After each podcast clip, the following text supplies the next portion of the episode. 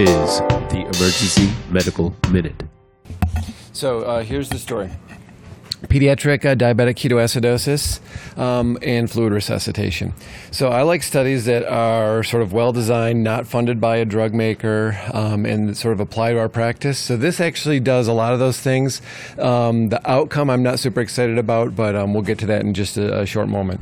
So pediatric DKA, with adult DKA, we just give them two liters of saline and then start our protocol. It's nice and easy. With pediatric DKA, there's this risk of getting brain swelling if you you give too much fluid or too rapidly. Um, and so there's probably about just under 1% of the kids who have DKA can have um, some brain issues uh, with a swelling if you don't resuscitate them properly. So there's this big, crazy push to do different types of fluid management strategies. Some people would do these things where they'd set up like two separate bags, like one would be half normal saline, one would be like half normal with dextrose and this crazy combination where you titrate one up, titrate down one down, and it was exceedingly complex, and no one really knew if it worked. So finally, there's a group that did a study um, comparing normal saline to half normal saline. So those are the kind of the standard things they use in kids, and they also compared using a fast um, sort of uh, like a 20 per kilo bolus, um, and that's a little bit of a stretch versus a 10 per kilo bolus in a slower resuscitation. And so what they did is it it's 13 different centers, and about 1,400 kids were randomized, so that's good. It's not just one place that no one else can replicate, and there's a reasonable number of kids. The uh, fluids they use were reasonable. It's not this crazy Plasma-Lyte or something that no one has access to and they compared. Um, so they said, let's give normal saline uh, to a group at 10 per kilo bolus, then another 10 per kilo bolus, and then correct their deficit rel- relatively quickly, like over a day. They did the same thing with normal saline, but did it slower. So only the 10, not a second 10, and then kind of corrected things over two days. They did half normal, kind of with the same strategy. So, who thinks, or what, what do you think was like the most dangerous? What would be the most dangerous for brain swelling?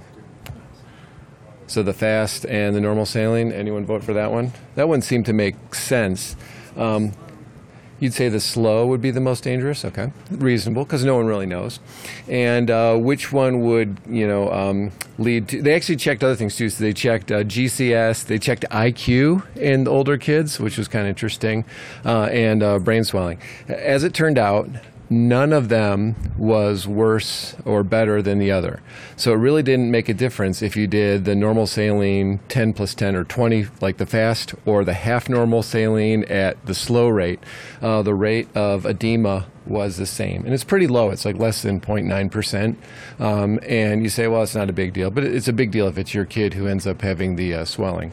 Uh, but the bottom line is all the crazy pediatricians who say you must have 17 different bags, titrate one up with four going down, and doing these crazy protocols, none is superior to another. So I think moving forward, at least for me, I'm just going to stick with the most simple thing, which would be the normal saline, because we all know how to deal with normal saline.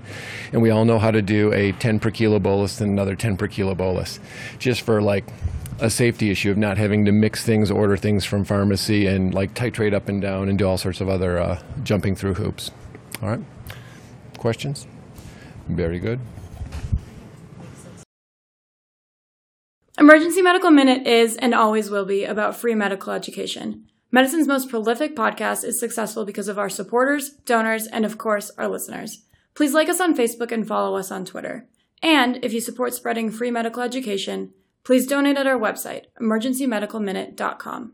As always, keep listening.